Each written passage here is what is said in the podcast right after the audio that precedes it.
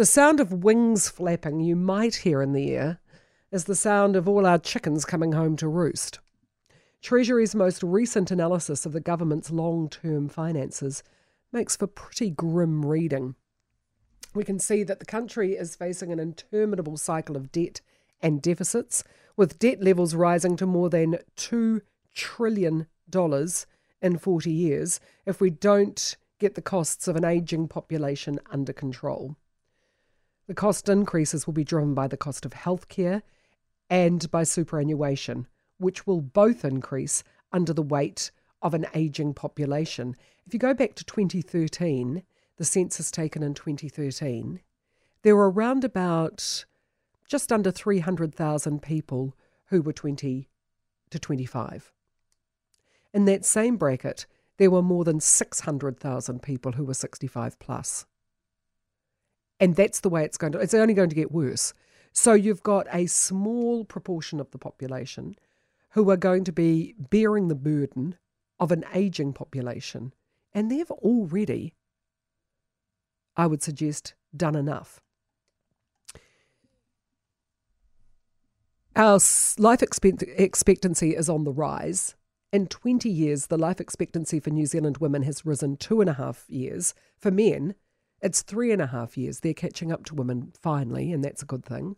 However, it still means people, many people, living longer. That's only going to keep going up in terms of the life expectancy.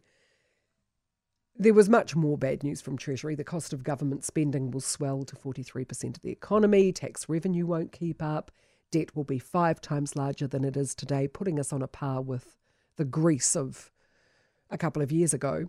But we let's not dwell on all the gloomy. Let's drill down and focus on a bit of the gloomy. And besides, they are only projections. Things can change.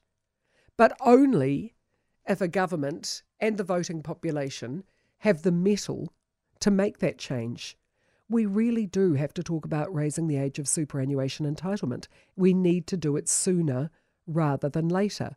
To be fair, both National and Labour have talked about raising the age, and according to former Reserve Bank economist Michael Reddell, who was on the Mike Hosking breakfast this morning, someone is going to have to find the cojones to go into an election saying we are putting up the age of retirement. It's just a matter of who's going to pull that trigger.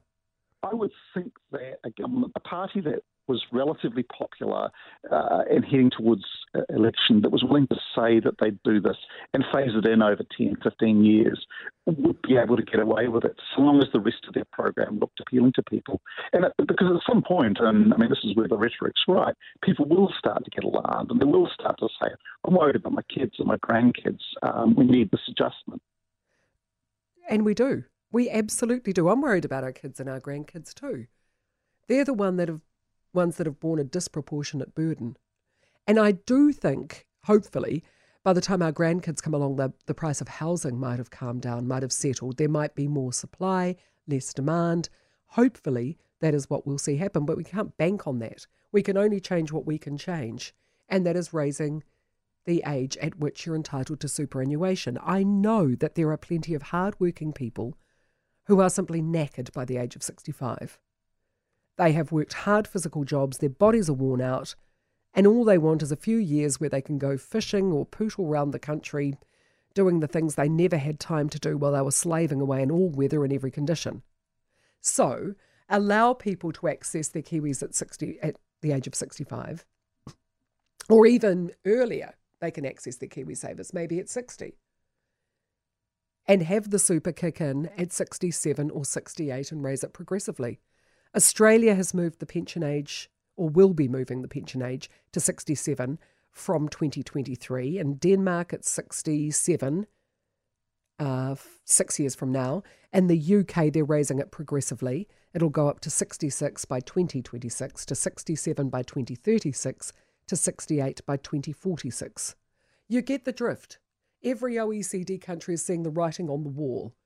As people are living longer, and the worst, the worst of it is, the absolute worst of it is that many of these people who are living longer have no quality of life. They're not living their best lives. Some of them are. Some of them are high kicking their way into their 90s having a blast. But a lot of them are existing, and there's no fun in that. So you've got people, a disproportionate number of people who are going to be requiring a huge amount of money to keep them, to keep them existing. That's with superannuation and that's with the rising healthcare costs. In the meantime, you've got a generation who's already been hit by COVID. There, an article in The Economist recently looked at the impact of school closures on children, and it sets them back two to three years. Now, in, in this country where the schools haven't been closed as long as they have in Europe, it probably won't be as bad. But there is still an impact, a disproportionate imp- impact being borne by our school age children.